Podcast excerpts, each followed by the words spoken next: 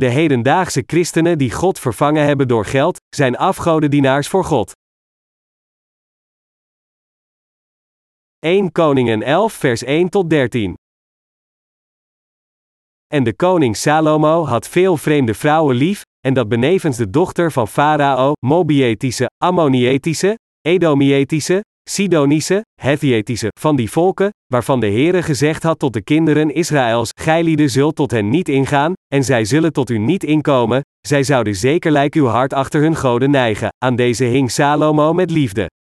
En hij had 700 vrouwen, vorstinnen, en 300 bijwijven, en zijn vrouwen neigden zijn hart. Want het geschiedde in den tijd van Salomo's ouderdom, dat zijn vrouwen zijn hart achter andere goden neigden, dat zijn hart niet volkomen was met den Heere, zijn God, gelijk het hart van zijn vader David. Want Salomo wandelde Estereth, den god der Sidoniërs, na, en Milgom, het verfoeisel der Ammonieten. Alzo deed Salomo dat kwaad was in de ogen des Heren, en volhardde niet den Heren te volgen, gelijk zijn vader David. Toen bouwde Salomo een hoogte voor Kamos, het verfoeisel der Mobieten, op den berg, die voor Jeruzalem is, en voor Molech, het verfoeisel der kinderen Emmens. En alzo deed hij voor al zijn vreemde vrouwen, die haar goden rookten en offerden. Daarom vertoornde zich de Heere tegen Salomo, omdat hij zijn hart geneigd had van den Heere, den God Israëls, die hem tweemaal verschenen was. En hem van deze zaak geboden had, dat hij andere goden niet zou nawandelen, doch hij hield niet, wat de Heere geboden had. Daarom zeide de Heere tot Salomo, dewijl dit bij u geschied is, dat gij niet hebt gehouden mijn verbond en mijn inzettingen, die ik geboden heb, ik zal gewisselijk dit koninkrijk van u scheuren, en datzelfde uw knecht geven. In uw dagen nogthans zal ik dat niet doen, om uw WS vaders Davids wil, van de hand uw WS zoons zal ik het scheuren. Doch ik zal het gehele koninkrijk niet afscheuren, een stam zal ik uw zoon geven, om mijns knechts Davids wil, en om Jeruzalems wil, dat ik verkoren heb. De Bijbel vertelt dat koning Salomo de dochter van de farao tot zijn vrouw nam. Salomo had niet minder dan 700 vrouwen en 300 bijvrouwen. Als de koning van Israël, had Salomo zijn volk naar God moeten leiden, maar verre van, zijn hart had God uiteindelijk verlaten. Door zijn hart van God te laten afdrijven, en talloze buitenlandse afgoden te aanbidden, heeft Salomo zijn God belasterd. De overtredingen van de Israëlieten naar God. Tegen het einde van de dagen van Richteren, regeerde en leidde de profeet Samuel, een dienaar van God, het volk van Israël. Dus in die tijd leefde het volk van Israël onder een theocratie. Echter, de Israëlieten zagen dat de buitenlandse stammen die in het land van Canaan onder een monarchiesysteem waren, eerder dan een theocratie. Deze heidenen dienden de mensen als hun koningen, in plaats van God. Omdat hun koningen een staand leger hadden, heersten zij met een ijzeren vuist ondersteund door militaire kracht en met deze achtergrond waren zij het volk van Israël aan het kwellen. Dat is waarom de Israëlieten jaloers waren op het humanistische politieke buitenlandse systeem. Dus het volk van Israël vroegen uiteindelijk aan God en Samuel de monarchie over te nemen in plaats van de theocratie, zeggend: Laat ons nu ook een koning hebben die over ons heerst. Dit betekent dat zij de mens wilden dienen als hun koning in plaats van God. Het volk van Israël verlangde ernaar geregeerd te worden door een mens liever dan door God, en zij gingen hun bezwaren uiten, zeggend dat zij niet langer geregeerd wilden worden door de dienaren van God. Als antwoord, zei Samuel de dienaar van God tegen het volk van Israël: Met wat u vraagt, laat u niet mij in de steek, maar u verlaat God. Doe dit niet. Dit zal Gods woede opwekken. Maar God zei tegen het volk van Israël: Ik zal uw wens vervullen. Maar van nu af aan bent u zelf verantwoordelijk voor alles dat u overkomt. Dus werd Saul uiteindelijk als de eerste koning van Israël gekroond. Echter, koning Saul was niet de man die God wilde aanstellen, en zijn heerschappij was anders dan het soort van heerschappij dat God wilde. Dus God besliste David, die nederig voor hem was en in hem geloofde en zijn woord volledig volgde, als de koning van Israël te verheffen en uiteindelijk kroonde hij hem als de nieuwe koning. Na het aannemen van de troon, versloeg David al de naburige vijanden en vestigde een stevig, verenigd koninkrijk. Door de verovering van de naburige landen, maakte koning David Israël tot een schatrijk land door belastingen van de onderworpen landen te innen. Na de dood van koning David, nam Salomo de troon van Israël over, en in het begin leek het of koning Salomo Jehovah God met nederigheid diende. Weldra echter, werd Salomo in beslag genomen door zijn eigen vleeselijke verlangens. Het geloof van koning David was afwezig in zijn zoon Salomo, en uiteindelijk veranderde Salomo zichzelf in Gods vijand. Koning Salomo diende Jehovah God alleen met woorden, maar in werkelijkheid was hij zijn eigen koning. Zodra hij de troon van Israël overnam, werd hij ongehoorzaam aan de wil van God door de dochter van de koning van Egypte te halen en haar als zijn vrouw te nemen. Hij trouwde ook met prinsessen van buitenlandse stammen zoals de Mobieten, Ammonieten, Edomieten en Sidoniërs. Later veranderde deze man in een voorbeeld van boosdoener, net zoals Jerobeam. Ondanks dat God tegen hem gezegd had niet te houden van buitenlandse vrouwen, als de koning van Israël, beschouwde Salomo zichzelf immuun voor de geboden van God, en dus volgde hij zijn eigen lust om uiteindelijk zijn vernietiging te bereiken. Dit geldt ook voor ons. In het lijden van ons leven van geloof, wie zijn wij voor onszelf? Zijn we elk onze eigen koning, of is God onze koning? We zijn gered van al onze zonden door te geloven in het evangelie van het water en de geest, maar is God echt onze koning geworden, of zijn we nog steeds onze eigen koning? We zijn gebonden en van deze twee gevallen te volgen, en het hangt af van deze keus, of we gezegend of vervloekt worden door God. Ieder van ons moet geloven in God als onze koning en onze geestelijke overwinning door geloof bereiken. Echter, diegenen die zichzelf niet kunnen brengen om zich te onderwerpen aan de soevereine voorschriften van God zijn hun eigen koningen, en dergelijke mensen leven niet volgens de wil van God, maar volgens hun eigen wil. Dat is waarom koning Salomo niet minder dan duizend vrouwen had. Ondanks dat Salomo in God geloofde, diende hij zijn eigen vlees, terwijl in tegenstelling David God had gediend. Vanwege dit veranderde Salomo in een geestelijke ketter voor God. Hij was zo'n vleeselijke man dat hij dertien jaar besteedde aan het bouwen van zijn eigen paleis, en hij mobiliseerde heel zijn volk tot dwangarbeid om zijn eigen vleeselijk plezier te zoeken. Omdat Salomo zijn eigen koning was en alleen leefde voor zijn eigen vlees, was het voor hem uiteindelijk onvermijdelijk in een ketter te veranderen. Dus hij werd de pionier die het volk van Israël wegleidde van God om idolen als hun goden te dienen. De geschiedenis van de theocratie van Israël werd gehandhaafd vanaf Mozes tot Jozua en gedurende de dagen van Richteren tot het bewind van David. In dit tijdperk van theocratie hadden Gods dienaren geregeerd over het volk van Israël, en zij hadden hen ook geestelijk geleid om het juiste geloof te krijgen. Echter, het volk van Israël besefte niet dat een dergelijke theocratisch systeem een pijloze zegening voor hem was. Dus ondanks dat het volk van Israël zo gezegend werd in het theocratische tijdperk, toen het eenmaal geregeerd werd door de mens, verviel Israël aan geestelijke corruptie door alleen idolen te aanbidden, en het koninkrijk werd uiteindelijk ook vernietigd. Dien ten gevolge veranderde Israël in een schatplichtige staat, geregeerd door grote grootmachten zoals achtereenvolgens Assyrië, Babylon en Rome tot de komst van Jezus Christus. Zelfs toen Jezus incarneerde in het vlees van de mens en naar deze aarde kwam, accepteerde het volk van Israël hem niet, integendeel, zij eisten dat de Romeinse procurator Jezus zou kruisigen, zeggend: Zijn bloed komen over ons en over onze kinderen. Matthäus 27 op 25. Dien ten gevolge verloor het Joodse volk hun land en verspreidde over de hele wereld. Zij leden talloze tragedies voor meer dan 2000 jaar. Wat deden de geliefde vrouwen met Salomo? De vrouwen van Salomo keerden zijn hart af van Jehovah God om idolen te aanbidden. Omdat Salomo niet een man van geloof was zoals zijn vader David was geweest, en omdat hij God niet het meest koesterde, aanbad hij Esther de godheid van de Sidoniërs, volgde Milgom de verafschuwing van de Ammonieten, en hij bouwde ook een heiligdom op een heuvel ten oosten van Jeruzalem voor Kamos de verafschuwing van Moab, en voor Molech de verafschuwing van Emmen. En hij deed dit voor al zijn buitenlandse vrouwen. Salomo en zijn vrouwen volgden meer idolen dan God. Hoeveel vrouwen had Salomo, inclusief de talloze buitenlandse vrouwen? Hij had niet minder dan duizend vrouwen. Hoeveel idolen zouden al deze buitenlandse vrouwen hebben meegebracht naar het land Israël? Dat buitenlandse religies zo opbloeiden in het land Israël is het bewijs van het feit dat de vrouwen van Salomo veel idolen van hun eigen aanbidding meebrachten. Bijvoorbeeld, als we aannemen dat 30 buitenlandse religies werden geïntroduceerd in het land Israël, dan betekent dit dat koning Salomo het goedkeurde dat al deze idolen aanbeden werden. Anders gezegd, Salomo stond toe dat zijn vrouwen idolen die ze in hun vaderland aanbeden hadden meebrachten naar zijn paleis, voor hen bogen, en ook voor hen heiligdommen bouwden op de berg.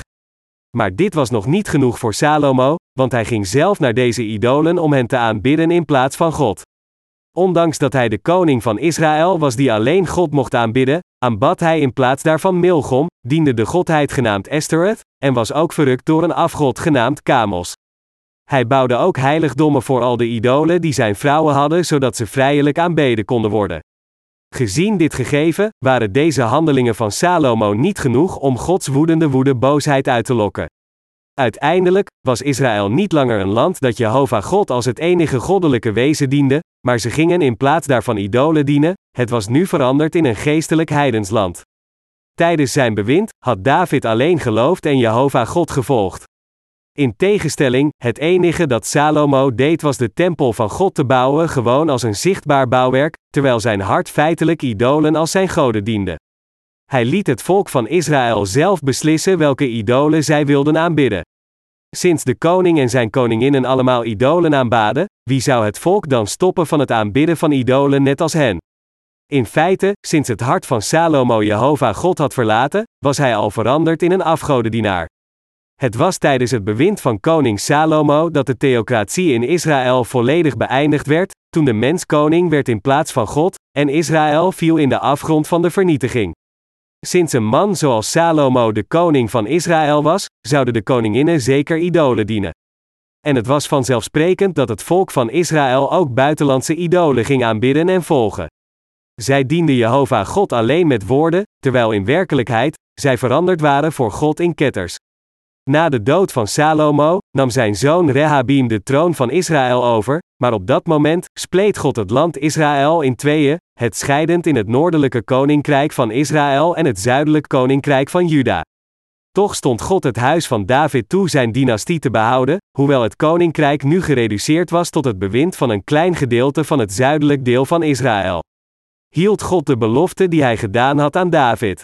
Echter, koning Rehabim van het zuidelijk koninkrijk aanbad ook idolen en verliet God net als koning Jerobeam van het noordelijk koninkrijk van Israël, en uiteindelijk veranderde het koninkrijk van Juda ook in een afgodisch land. Dus ging heel het volk van Israël idolen aanbidden in plaats van God. Ten slotte veranderde het volk van Israël in een land van collectieve ketterij. Het is feitelijk vanaf dit punt dat de geschiedenis van Israël volledig veranderde in een geschiedenis van ketterij. Dat is waarom de Israëlieten van toen af aan idolen gingen dienen, alleen om geslagen te worden door God en uiteindelijk slaven te worden van vreemde landen. In feite komt dit doordat het volk van Israël niet geloofde in God en in plaats daarvan verrukt waren van de idolen en hen volgde tot Gods afschuw, dat het land Israël en zijn volk uiteindelijk veranderde in ketters. Als zodanig, God berispte zijn volk toen zij buitenlandse idolen gingen volgen. Ondanks dat Salomo de koning van Israël was, aanbad hij veel idolen. Ten slotte was hij de man die verantwoordelijk was dat zijn eigen volk in ketters veranderde. Hij degradeerde het hele land van Israël tot een land van ketters. Door afgoden te dienen, dreef Salomo zijn volk ertoe collectief in ketters te veranderen. Het is omdat het hart van Salomo God had verlaten door zijn afgoderij dat het volk van Israël ook in zijn voetstappen volgde. Het is omdat koning Salomo aangeleefd had voor zijn eigen vlees dat het volk ook ging leven voor hun eigen vlees. Salomo mobiliseerde niet alleen het volk van Israël tot dwangarbeid om zijn eigen paleis voor 13 jaar te bouwen, maar hij zorgde ook voor vrede met buitenlandse koningen door echtelijke relaties. Anders dan Salomo had David geen vriendschappelijke relaties met de heidense volken. Ongeacht hoe hij ook worstelde, hij vertrouwde alleen op God, hij beleidde, want met u loop ik door een bende, en met mijn God spring ik over een muur, psalm half zeven s'avonds. Hij stond zijn vijanden nooit toe om naast de Israëlieten te leven. In tegenstelling tot Salomo, Rehabim en Jerobeam die hun heidense vijanden en hun afgoden niet uitroeiden, verre van, zij hielden hen kort bij zich als goede vrienden, hun afgoden dienend en hielden meer van hen dan van God zelf. Dat is waarom zij allemaal in ketters voor God veranderen. Hoewel Israël af en toe een paar koningen had die God vreesde, het grootste deel van de koningen bleken waardeloze ketters te zijn die afgoden als hun goden dienden. Deze koningen verlieten God en gingen uiteindelijk heidense afgoden als hun goden aanbidden. Wat kan dit anders betekenen, dan dat al deze koningen veranderd waren in ketters? Dit kan vandaag ook voor u en mij gelden, wij die geloven in het evangelie van het water en de geest. Ondanks dat we de vergeving van onze zonden hebben ontvangen van God door te geloven in het evangelie van het water en de geest, als we de gouden kalveren zouden dienen die aanbeden worden door de hedendaagse collectieve ketters, dan zouden we vanuit Gods gezichtpunt ook veranderen in ketters. Als we gouden kalveren aanbidden zoals Salomo, en heel de tijd zijn geloof als het juiste geloof zouden beschouwen, wat zouden we dan worden? We zouden ook ketters worden. Daarom moeten we wegblijven van de afgoden. Wie heeft het hedendaagse christendom veranderd in collectieve ketters? Als we zouden vragen wie verantwoordelijk is voor het produceren van collectieve ketters in de hedendaagse christelijke gemeenschappen, dan is het antwoord feitelijk dat het een collaboratief product is van koning Salomo, koning Jerobeam en koning Rehabeam. Salomo aanschouwde een streng oordeel, want hij had afgoden voor God aanbeden. Op het einde van zijn leven, vlak voor zijn dood, zei Salomo: Ijdelheid der ijdelheden, het is al ijdelheid, Prediker 1 vers 2. Heel de tijd had hij zijn leven volgens zijn eigen lust van het vlees geleefd, maar hij beleidde uiteindelijk zelf dat heel zijn leven compleet nutteloos was. Door idolen te aanbidden, veranderde Salomo zijn eigen volk in afgodendienaars. Net als Salomo, aanbidden veel christenen vandaag iets anders dan God als hun afgoden. Dat is waarom zij collectief veranderd zijn in ketters. Ketters zijn wanhopig om alleen de lust van hun vlees te bevredigen. Christenen die in collectieve ketters zijn veranderd, popelen om hun eigen rijkdom te verzamelen. Hun leiders verzinnen allerlei intriges om hun salarissen te verhogen. Ze bouwen gigantische kerkgebouwen, vullen deze gebouwen met zoveel mogelijk mensen als mogelijk is, en dan dwingen ze hen allerlei soorten van offers te geven, van tiende tot dankoffers en constructiedonaties, ze forceren hen tot het doen van vrijwilligerswerk door verschillende excuses te gebruiken. Door de naam van Jezus Christus aan te roepen, prikkelen deze leiders hun congregatie met lieve woorden om hen zichzelf en hun kerken te laten dienen. Echter ondertussen is het doel van hun ambt alleen hun eigen rijkdom te vergroten. Anders gezegd, zij voeren het ambt van pastoor uit om materiële voordelen van hun congregatie af te persen. Tegenwoordig, onder de vele christelijke predikers, komen we vaak talloze mensen tegen die alleen afgoden dienen. Vele van deze mensen, die beleiden in Jezus Christus als hun enige redder te geloven, halen meer dan 1 miljoen dollar per maand binnen aan geldoffers. Na het geven van een paar aanbiddingdiensten, kunnen zij gemakkelijk een paar honderdduizend dollar per week ophalen. Het is algemeen bekend dat als het lidmaatschap van de kerk ongeveer 3000 leden haalt, dit genoeg is om 1 miljoen dollar per maand op te halen. Maar wat doen deze pastors met al dit geld? Investeren zij dit in Gods werk? Hoeveel geven zij echt uit om de armen te helpen? Ondanks dat ze allemaal doen alsof ze gul zijn, geven zij helemaal niet zoveel hulp. Ze beweren de minder bedeelde kinderen in hun kerken te helpen, maar aan een grote fanfare geven zij maar 50 dollar tot 100 dollar per maand. Dit ondanks het feit dat zij op zijn minst 100.000 dollar per maand aan geldoffers binnenhalen. Waar geven zij de rest van het geld aan uit? Zij spenderen dit aan het bouwen van gigantische kerkgebouwen zodat iedereen dit kan zien. Ondanks dat zij al een groot kerkgebouw hebben, aarzelen zij niet om dit gebouw te slopen om een nog groter kerkgebouw te bouwen, zodat ze nog meer mensen kunnen aantrekken, nog meer geld kunnen binnenhalen en meer geld ontvangen als hun salarissen. Dit betekent dat zij niet echt God dienen, maar dat zij feitelijk gouden kalveren dienen. Velen in de hedendaagse christelijke gemeenschappen zijn ketters die gouden kalveren aanbidden. De Heer zei dat een boom gekend wordt door zijn vruchten. Ketters leven alleen voor hun eigen vlees. Hoe prachtig zou het zijn als zij hun kerkoffers zouden spenderen aan het ware evangelie? Als zij 70 tot 80 procent van het geld zouden spenderen aan het evangelie, dan zou er overal een wonderbaarlijk werk vereisen. Maar welk percentage van de offers spenderen zij werkelijk aan de verspreiding van het evangelie? 5 procent? 20 procent? Als zij maar 10 procent zouden spenderen, dan zouden zij al veel aan het evangelie spenderen. Echter, sinds zij het evangelie van het water en de geest niet kennen, kunnen zij niet voor dit onvervalste evangelie werken, maar toch, waar geven zij al dit geld aan uit? Waar anders geven zij het geld aan uit dan hun eigen kerken te versieren? Nog erger, sommige pastors hebben zelfs de kerkeigendommen op hun eigen naam staan, zodat zij deze aan hun eigen kinderen als erfenis kunnen doorgeven. Onder de hedendaagse pastors zijn er ook sommigen die niet terugdeinzen om tientallen miljoenen dollars uit te geven. Veel pastors dienen zo gouden kalveren omdat er zoveel geld in hun kerken stroomt, en dit alles in de naam van Jezus Christus. Heel hun ambt is niets meer dan een kettersambt.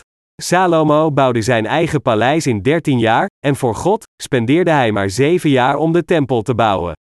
Maar dit was voor hem niet genoeg, want hij had niet minder dan duizend vrouwen, en wat nog erger is, hij bouwde voor elke koningin een heiligdom om in te dienen, alles gefinancierd met belastinggeld. Dus was het voor Israël onvermijdelijk te veranderen in een land van ketterij. Hierdoor werd afgoderij herhaald in de dagen van koning Jerobeam en koning Rehabim, zo Israël veranderend in een land van collectieve afgoderij. Het hele land van Israël ging lijken op een expo van wereldlijke religies. Dat is waarom zelfs vandaag, ketters die hun geloof in God verlaten en in plaats daarvan gouden kalveren als hun goden dienen voortdurend blijven opduiken. Dus het is van hier dat collectieve ketters zijn opgedoken, maar zij worden allemaal vervloekt door God. Als we kijken naar de ketters die in de Bijbel verschijnen, deze zijn zo belachelijk. Zij volgden hun eigen vleeselijke hebzucht om uiteindelijk te veranderen in ketters. Net als hen, zijn de hedendaagse christelijke leiders ook collectief veranderd in ketters door hun ambt op materialisme te baseren. Jezus Christus kwam naar deze aarde en wiste de zonde van de mensheid weg door ons het evangelie van het water en de geest te geven. Daarom moeten christenen als eerste hun zaligmaking ontvangen door te geloven in het evangelie van het water en de geest, en zij moeten de rest van hun levens leven om dit God gegeven evangelie van waarheid over de hele wereld te verspreiden. We moeten allen het evangelie van het water en de geest dienen, en nooit vergeten dat Israël veranderde in een land van ketterij door de afgodische aanbidding van gouden kalveren door de koningen. Het vroege christendom had zijn geloof in het evangelie van het water en de geest onder zware vervolging verdedigd, maar toen het Romeinse keizerrijk eenmaal het christendom als staatsgodsdienst in 313 na Christus instelde en een gunstige behandeling toekende, veranderde het en verving Jezus Christus met gouden kalveren en ze gingen daarin geloven. Dit is de reden waarom de dienaren van God en de wedergeboren heiligen die geloofden in het evangelie van het water en de geest van deze aarde waren verdwenen. En dit is waarom het hedendaagse christendom is veranderd in een afgodische religie van collectieve ketterij dat alleen gelooft in het bloed van het kruis en dit predikt. Daarom moeten de hedendaagse christenen berouw hebben van de zonde van de aanbidding van gouden kalveren voor God, en terugkeren naar Hem door het onvervalste geloof dat geplaatst is in het evangelie van het water en de geest, dat de Heer aan ons heeft gegeven. Tenzij christenen dit vandaag doen, zullen zij voor eeuwig ketters blijven. Ze zullen ketters blijven om door God vervloekt te worden. Is het prediken en dienen van alleen het bloed aan het kruis in het hedendaagse christendom niet het aanbidden van gouden kalveren? Het christendom van vandaag is veranderd in ketterij dat gouden kalveren aanbidt. Eerlijk gezegd, de hedendaagse christenen zijn uiteindelijk alleen op zoek naar lichamelijke gezondheid en aardse voorspoed onder het mom van het geloof in de naam van Jezus.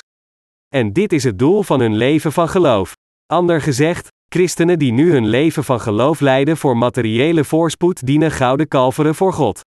Talloze christelijke leiders en pastors zeggen via hun preken tegen hun congregatie dat als men gelooft in Jezus, hij materiële zegeningen ontvangt en genezen zal worden van al zijn ziektes. Dit betekent dat het hedendaagse christendom verbasterd is tot een religie dat gouden kalveren aanbidt. Dit is de realiteit van het hedendaagse christelijke geloof. Als we een kijkje nemen naar het leven van Salomo, was hij in feite een compleet waardeloze afgodendienaar. Sommigen zullen zich afvragen waarom ik zo slecht spreek over iemand die beschreven staat in de Bijbel, maar in werkelijkheid was Salomo een slechte man die te veel fouten had om op te noemen.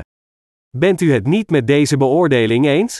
Hij had duizend vrouwen. Hij kende zijn vrouwen nauwelijks.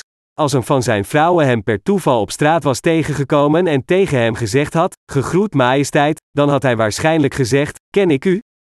Wie bent u? Sinds hij duizend vrouwen had, hoe had hij ieder gezicht van al zijn vrouwen kunnen onthouden?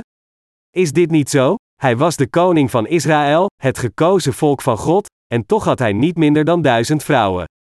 Het leek erop dat als hij naar een ander land ging, hij een prinses nam die hij daar zag en haar tot zijn vrouw nam, alsof hij op een winkeltocht in een warenhuis was. Dat is waarom Israël gereduceerd werd tot een afgodisch land. De slechtste van de slechtste koning is niemand minder dan Salomo. Zijn vader had God gevreesd en al zijn geboden gehoorzaamd ondanks zijn gebreken. Maar ondanks dat Salomo de zoon van David was, anders dan zijn vader, leefde Salomo voor zichzelf vanaf het moment dat hij de troon van zijn vader overnam, vanaf het moment dat hij zich van de kroon verzekerde. Koning Salomo was geen goede koning. Hij was een slechte en tragische koning die zoveel ketters produceerde. Het was door hem dat het volk van Israël collectief veranderd was in ketters. Sinds Salomo God had verlaten en andere goden ging aanbidden, werd hij zelf een ketter. Waarom is het hedendaagse christendom op deze aarde verandering in ketterij gouden kalveren aanbiddend? Het is omdat de christenen van vandaag niet geloven in het evangelie van het water en de geest dat zij gouden kalveren zijn gaan dienen en collectief veranderd zijn in ketters. Dit geldt ook voor ons, als we nu het evangelie van het water en de geest verlaten en in plaats daarvan geld als onze God gaan aanbidden, dan zullen wij ook veranderen in ketters. Wat Jerobeam betreft, ook hij had God verlaten en bouwde gouden kalveren om hem te vervangen, en zei tegen het volk: Hier zijn jullie goden die u uit Egypte hebben geleid. En hij geloofde dit zelf ook. Hij geloofde in geld en volgde dit als zijn God. Dit is een typisch kenmerk van het geloof van ketters. Daarom zei God dat leugenaars gekend zijn aan hun vruchten. Of zij ware gelovigen zijn of ketters kan onderscheiden worden door te kijken naar datgene wat zij zoeken. Als iemand alleen de dingen van het vlees zoekt, zelfs als hij beweert in Jezus te geloven, dan is hij zeker een ketter. Dergelijke mensen dienen niet de Heer. Zij geloven niet in het evangelie van het water en de geest, zelfs als het aan hen gepredikt wordt. Integendeel, zij gaan in tegen dit evangelie. Ondanks dat zij beleiden in Jezus te geloven, leven zij in werkelijkheid alleen voor het doel van de verzekering van hun eigen vleeselijke voorspoed. Christenen over de hele wereld zitten nu gevangen in de zonde van afgoderij. Hoewel zij God in de naam van Jezus Christus aanbidden en tegen anderen prediken alleen te geloven in het bloed van het kruis, zij redeneren vanuit hun eigen christelijke doctrines dat als iemand in Jezus als zijn verlosser gelooft, dat zelfs als zijn zonden niet uit zijn hart verdwijnen zijn, dit geen enkel probleem is, en dat hij nog steeds naar de hemel zal gaan. En zij laten anderen afgoden aanbidden, hen vertellend voortdurend gebeden van berouw te offeren. Waar de hedendaagse christelijke leiders feitelijk in geïnteresseerd zijn, is om zoveel mogelijk offers uit te knijpen in de naam van Jezus. Geld blijft zich voor hen ophopen.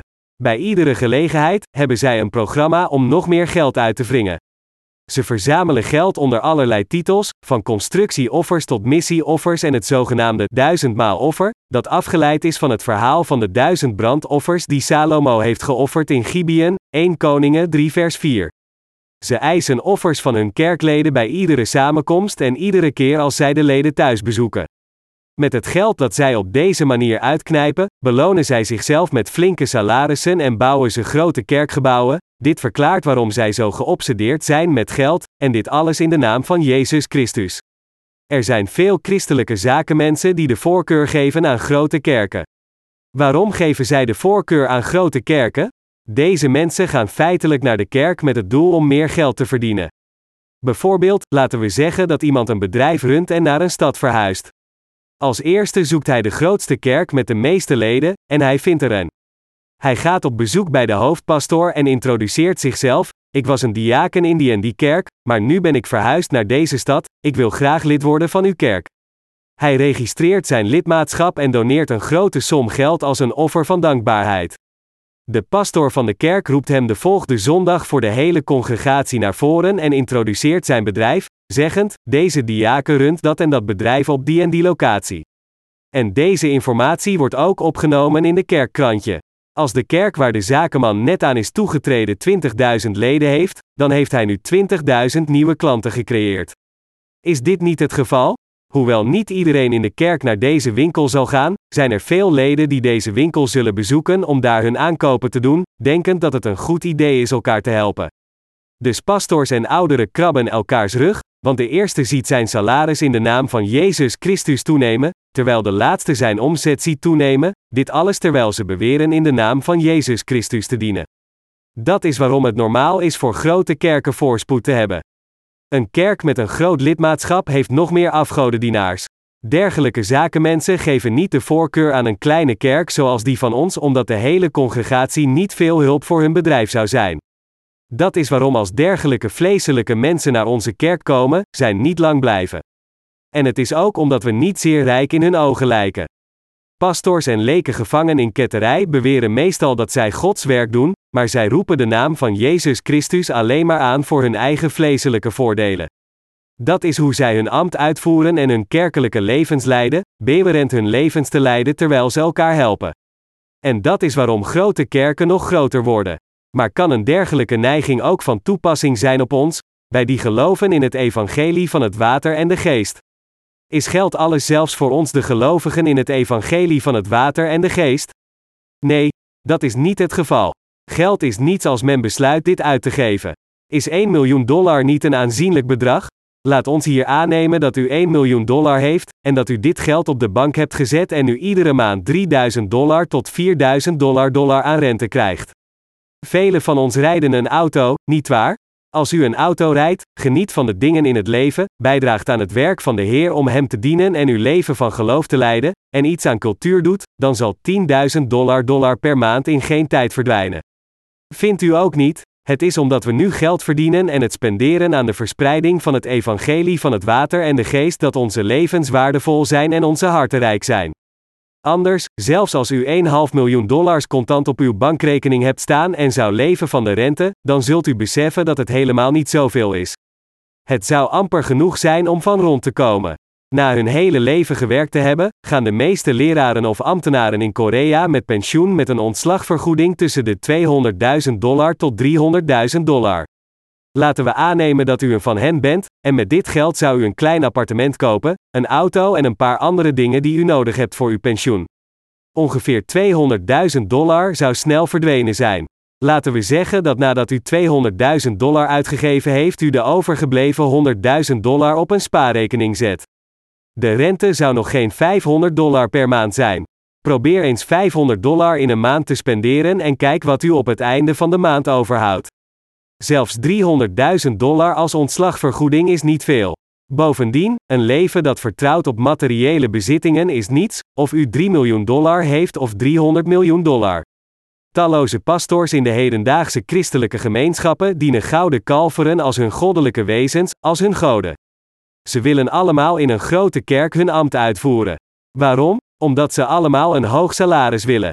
Er zijn veel pastors die meer dan 10.000 dollar per maand verdienen als basissalaris, en die de vreugde van hun ambt in dit geld vinden.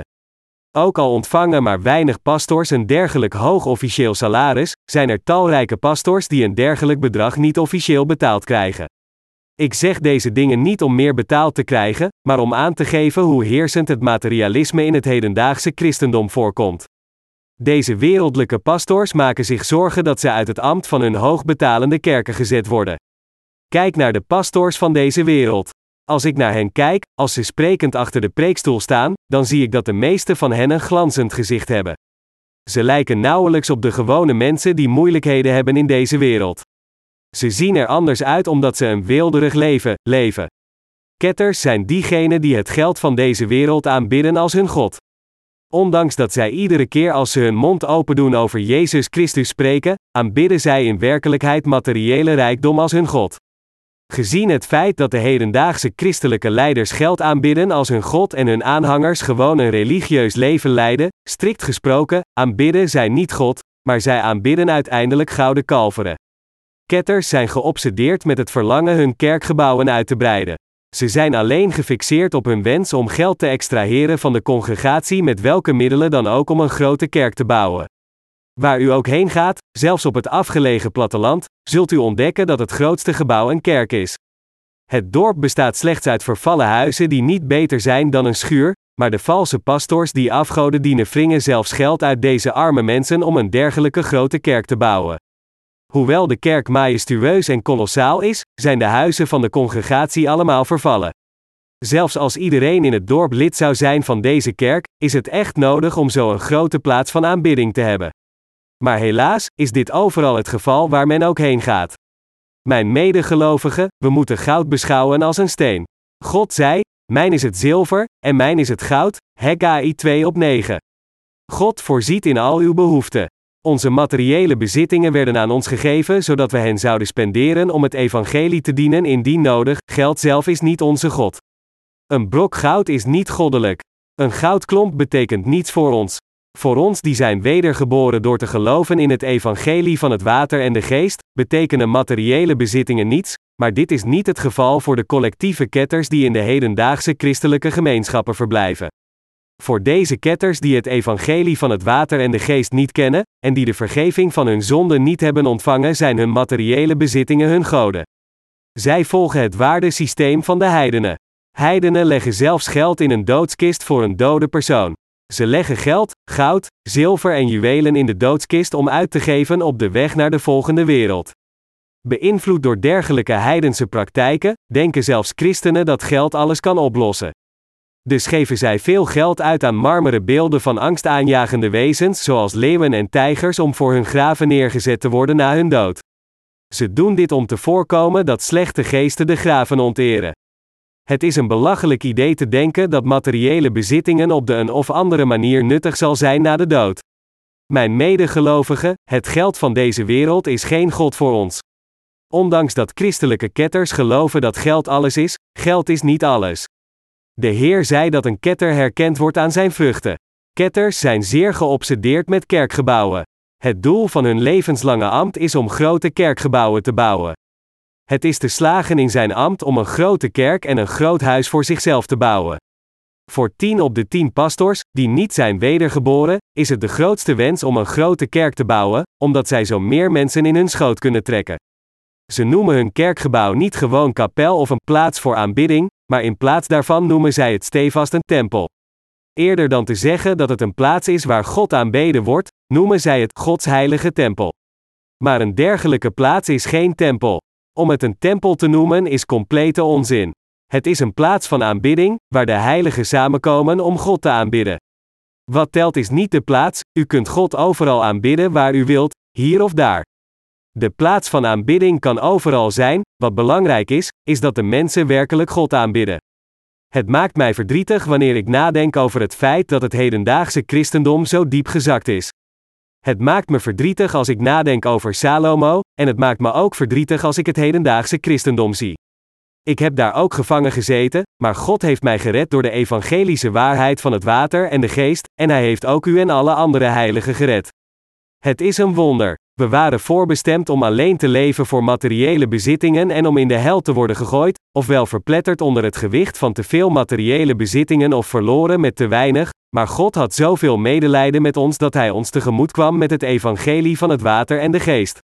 Als ik hierover nadenk, ben ik oprecht dankbaar. Ik ben God zo dankbaar dat Hij ons ontmoet heeft door het evangelie van het water en de geest, ondanks dat niet zijn, geboren op deze aarde als kortstondige wezens om voor een korte tijd te leven om weer te verdwijnen als de ochtendmist. Dit is hoe wij kwamen te weten wie Jezus Christus is en dit evangelie te verspreiden. Als ik nadenk over hoe ik nu het evangelie van God ging dienen, word ik overweldigd door dankbaarheid. Bent u ook dankbaar, mijn medegelovigen, we moeten deze ketters van hun zonde redden door het evangelie van het water en de geest. Het allerlaatste werk dat wij moeten uitvoeren, is ketters te redden van hun zonde. Samen zullen u en ik het evangelie van het water en de geest aan al deze ketters verblijvend in het hedendaagse christendom prediken. En we zullen hen moedig vertellen wat ketterij werkelijk is. Ondanks het feit dat u en ik voorheen christenen waren, in Gods ogen, waren we eigenlijk ketters. Echter, nu dat wij geloven in het evangelie van het water en de geest, zijn wij ware gelovigen voor God geworden. Wij de rechtvaardigen dragen nu de vruchten van rechtvaardigheid door ons geloof in de rechtvaardigheid van God, en hiervoor geef ik mijn dankbaarheid aan onze Heer.